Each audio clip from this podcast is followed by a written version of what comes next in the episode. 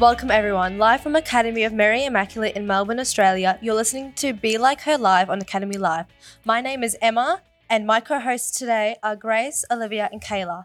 Our special guest today is J- Jemima Welch. Hi, Jemima. Welcome to the show. Thanks, Emma. Thanks, everybody. No Great problem. to be here. Jemima, you work for Mercy Global Action. What does this organization focus on? Mm. So, Mercy Global Action is the uh, global justice arm of Mercy International Association. So, Mercy Global Action sits at the UN in New York, and basically its focus is around advocacy on issues that affect both grassroots and institutional and wider communities um, of mercy. So they have two focus areas, one being degradation of the earth and the other being displacement of people. And they tend to advocate and write and speak on those issues quite prolifically um, and drawing on the expertise of Mercy World as a whole. Who and what inspired you to work for this organization? Well, I didn't know it existed until a few Oh, years wow. ago. Okay. So uh, it was it was a happy discovery for me. Um, I got one day I opened my email and I had an email from two of my sisters in law. Um, two of them had independently sent me the same invitation, and it was to apply for a um, global women's leadership program run by Mercy Global Action. And they were just starting this program; it was brand new. And the idea was they'd take 10 women from across the world and you would learn leadership, modern leadership in a Mercy sense. And it's a year long program. You have three international immersions, and there's a research project and mentoring, and a whole lot of other things that go with that. And I applied for the program and was fortunate enough to get through. So I joined nine other women from around the world on this amazing year long experience. And I got to the end of that year and I thought, ah, this is this is what I want to do. This these are my people and this is this is such an amazing organization. Uh, you know, it combined my love for policy and international relations, um, but it also had a very distinct um, spiritual and um, justice undertone to it that was very distinctly mercy, and I loved Mm. that. So I guess I was inspired by all the people who ran that program, and and now one of the main one is now my boss. Were you shocked to get in, to be chosen? Yeah, absolutely. Yeah, it was a huge surprise at, at the time. To be honest, Emma, it was. Um, I didn't know if I wanted to do it originally because I had a lot of frustrations with the Catholic Church. i'd gone to church weekly with my family growing up, and when I left school, I really sort of walked away from the church and thought, no, I, you know, I have a lot of issues um, with the church. I can't go back. And I thought when I got the invitation, my email, I thought, oh, this is this is probably quite religious. I don't know if it's for me. Um, but when I went in for the interview, the sister of mercy who's interviewing me said, you know, how do you, you know, uh, do you have any questions or any concerns? And I said, yeah, um, you know, I, I'm to be honest, I don't really feel very Catholic anymore. And she said, oh, phew, neither do we. so um, that reassured me that actually there is something pretty universal about mercy that doesn't depend on religion at all. Yeah. And how did you become involved in this? And do you have a background in mercy? Not per se, Mm. um, Olivia. I, I went to university and studied um, international relations as my Mm. undergraduate degree, and then I did a master's. After I, I worked for a while, a couple of years for an Indigenous organisation actually, and then after a bit of travel, um, I went and did a master's of philosophy and public policy in London, and I loved that. I loved the the look at public policy, but the very um, philos- a- analytical and philosophical outlook on that. And um, but I always knew that I wanted to work for something that had a lot of purpose to it.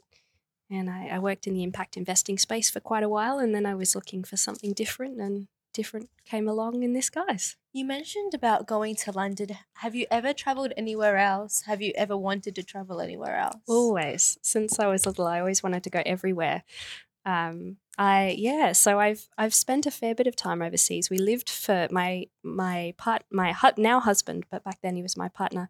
We um, lived in London for a few years, and uh, we also spent just a fair bit of time traveling around Europe and um, the northern parts of Africa.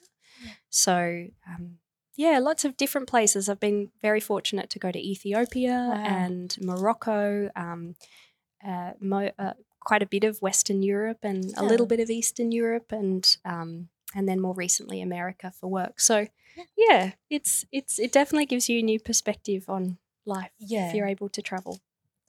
Um, so have there been women who have inspired you to take the path you've taken in life? Question, Grace. Um, yes, definitely. Uh, I guess first and foremost, my my mum. So she was a single parent and uh, a full time doctor, and she had six children, and she uh, raised us um, with a lot of strength and conviction, um, but it was very difficult for her. Uh, but she was adamant that we would all go to Mercy schools. Uh, she believed very strongly in the Mercy charism and wanted us to have the best education that we could. And she often says to me, she's like, there is no inheritance. Your inheritance was your education.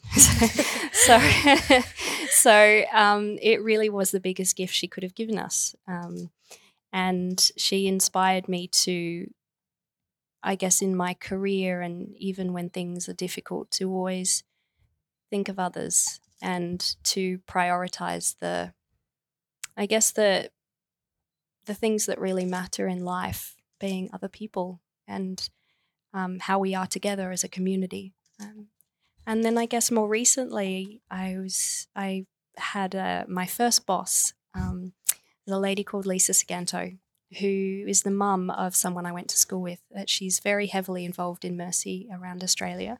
She's um, sort of uh, been very um, active in the business and philanthropic spaces, Yeah. and she took me on and gave me a job and taught me a lot of things about impact investing and social entrepreneurship and for purpose business.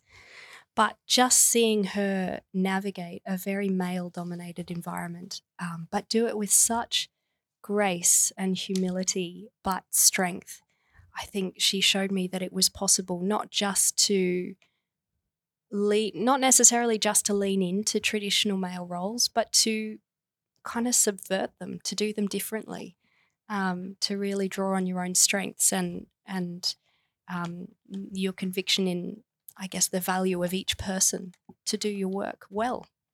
Yeah, What challenges have you faced along the way? plenty. um, challenges. I think I think many women can attest to working in places where um, their views are, are are not taken as seriously as their male counterparts. I've certainly faced a bit of that and had to advocate advocate for myself quite strongly in some cases.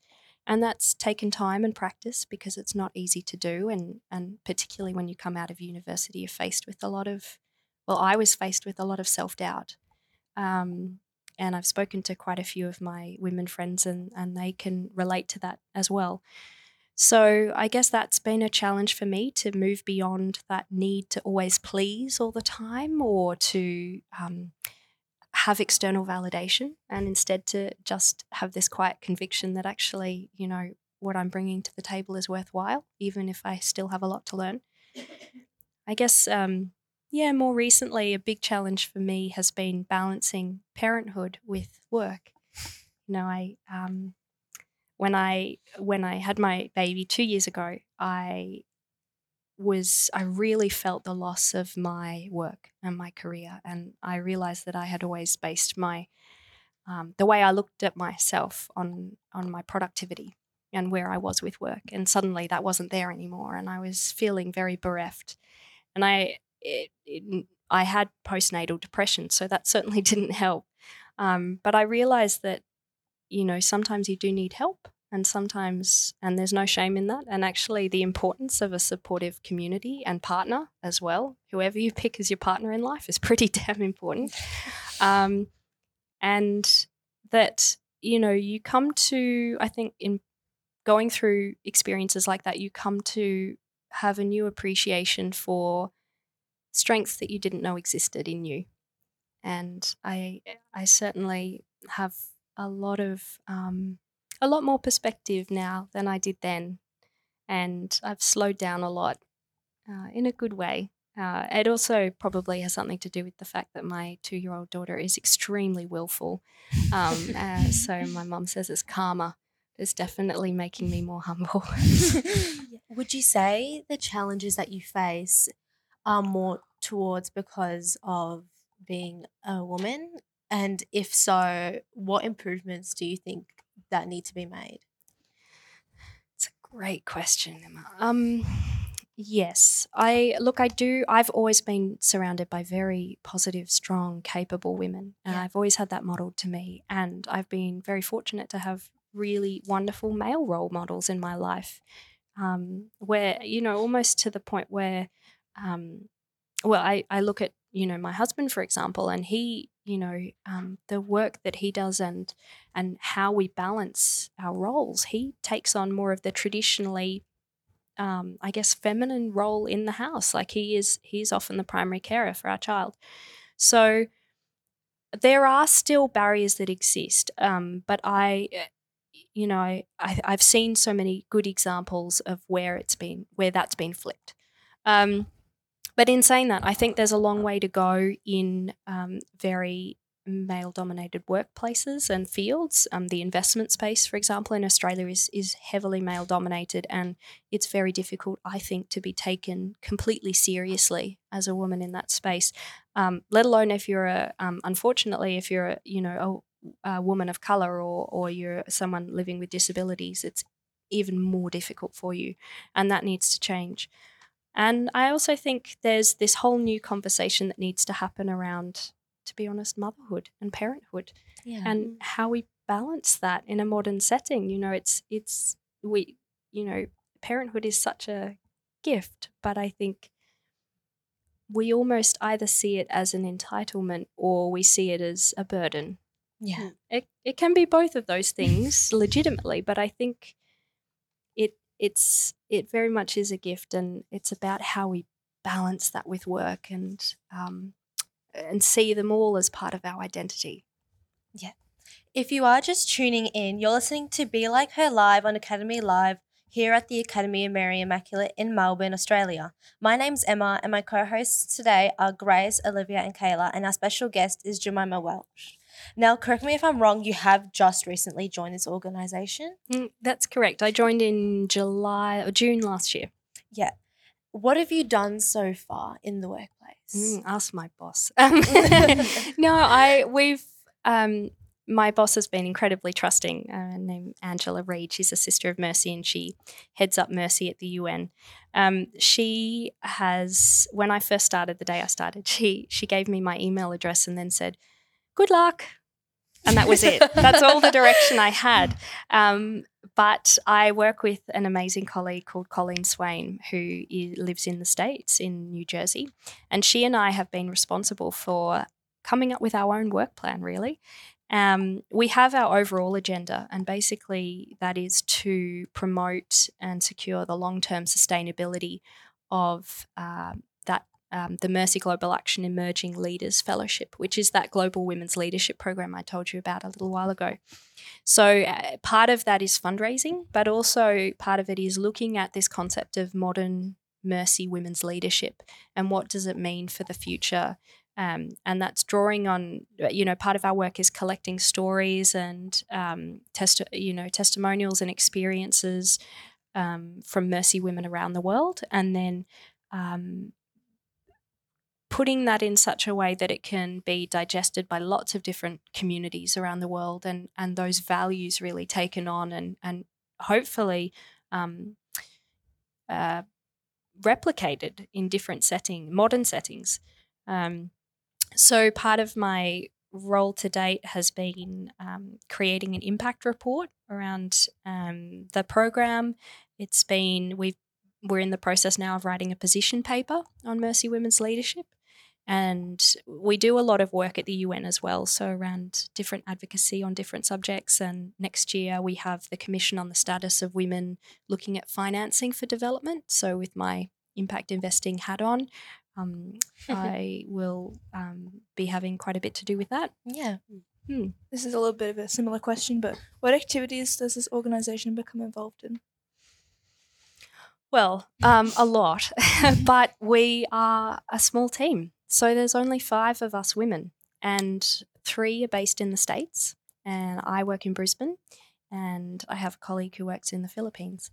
So we're a, a small but remote team, and we we we do punch above our weight. Like we, um, so my colleague Cecily is the global um, policy and advocacy uh, associate, and she leads a lot of our direct lobbying to the UN and, and speaks at a lot of UN commissions and events.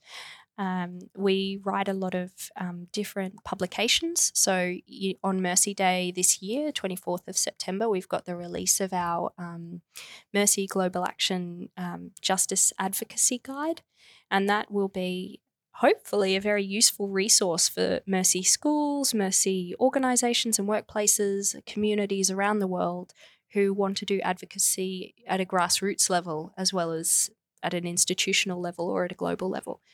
So um, we do lots of things like that. We also do a lot of communication about what's happening at the UN to Mercy World as a whole.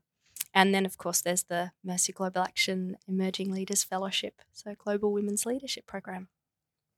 Yeah, and um, what needs is your organization addressing? Needs. this is a very good question. I think there is a big need. I, I mean, you could ask me from a from a work point of view, or could, you could ask me personally. I think Mm. personally, the big need that MGA is helping to address is how do we keep this? How do we nurture this charism, this mercy charism, into the future? You know, um, it's well known now our sisters who have this incredible legacy, uh, you know, experiences of such um, extraordinary selflessness and service to communities around the world. But the sisters themselves are getting older, and there, you know, there will come a point where we don't have sisters of mercy in the same way working for these things. So, what what happens then? Who takes their place? What do we do to keep the charism going? Mm. And you know, part of that is looking at this question of formation. So, how are we forming people in mercy? How are we getting them to think about mercy and, in, and apply mercy to their own schools or workplaces? Um, but it's also about how do we keep those stories going because some of them are just incredible. Uh, you know, you know, we I I've worked with sisters who, um, you know, one sister in Cambodia, Denise Coghlan, who led the international campaign to ban landmines, and she won the Nobel Peace Prize for it. Wow. But that story doesn't get told very often. There's another sister um, in the States, uh, Karen Schneider, who's assistant professor of pediatrics at John Hopkins. So, one of the best, best hospitals in the world. And she leads medical trips to um, Haiti and, you know, some of the most um, destabilized or difficult or um, uh, complex places in the world. And she leads medical trips with, um, with um, other uh, doctors and medical students, and she she does it in the face of an earthquake or political unrest or whatever's going on. She'll be there, and it's incredibly selfless. So how do we keep those stories? I mean, not everybody can win the Nobel Peace Prize or, you know, go to Haiti at the drop of a hat, but what do we take from those stories um, that is applicable to our everyday lives? Mm. And I think that's a big question that Mercy Global Action is currently looking at. You say that a lot of these stories go unnoticed, like a lot of people don't hear about them. How do you think we can get people to hear about them and maybe even join the Mercy community themselves? Yeah.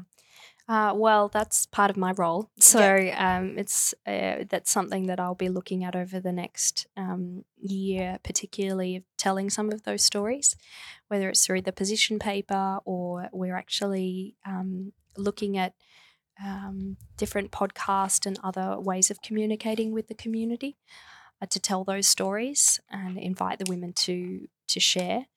Uh, I think how do people become involved? Well, again, that's in development, but I think there are lots of different ways. So currently, I know here in uh, Melbourne they have Young Mercy links. So when you leave school, often um, you know there is a you sort of think, well, what's next? Where's the Mercy pathway? Um, and Young Mercy Links seems to be it. So that gives you the opportunity to be part of a group of young women who um, do great things in the community with a distinct mercy lens. You can also um, there's you know Mercy um, like I think there's Mercy Hub here in Melbourne, and you can go and talk to the people who work at Mercy Hub. You can keep up to date with um, Mercy Global Action Instagram and Facebook and the publications that come out all the time. And there's often calls for people to be part of task forces that um, relate directly to work being done at the UN. Uh, or they're releasing publications where subject matter expertise is needed. So there are lots of different ways, but it also does come down, I think, to community um, initiative and proactivity in that space. Yeah. Um, so how does your work in the Mercy organization build better communities? Build better communities. It's a big question. I think that mercy as a verb, you know, when we do mercy, we we meet people as they truly are. We meet them without the labels that are often prescribed to people based on their political leanings or their um, ethnicities or even their physical capabilities or even their gender. I think mercy um, requires us to meet people just as they are. You know, that innate sacredness that we have within each of us. Uh, you know, when we can tap into that and uh, really listen and talk and meet with people in that uh, you know that in that form of connection then we're able to um, make significant headway on some really tough um, challenges and um, problems that society has. It's easier said than done. Yeah. but i think the values really remind us to just come back to that as frequently as we can. I think if we it, it's a it's a habit it's a practice and i think the more we come back to that the better our communities will be Yeah.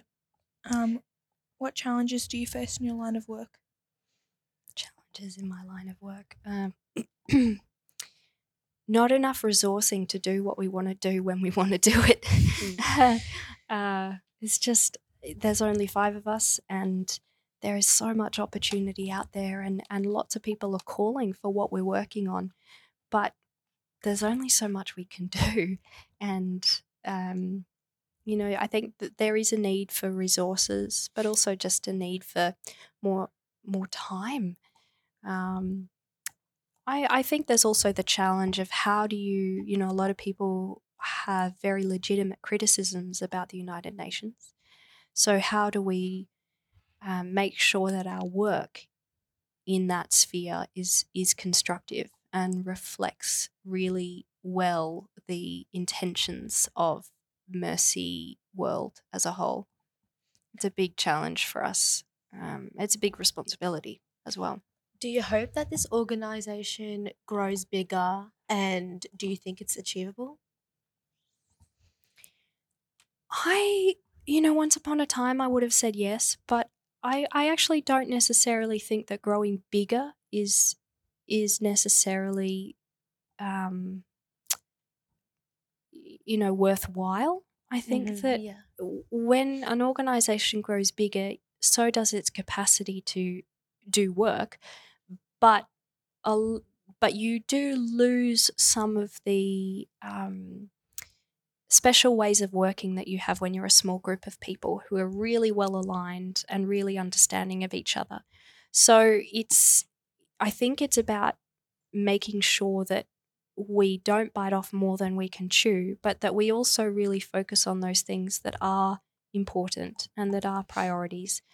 I think that um, we also have to remember that there is a global community of really socially minded individuals um, who have been educated in mercy or who work in mercy, and they are doing great work. So we need to tap into them frequently and know that we're all different parts of the puzzle.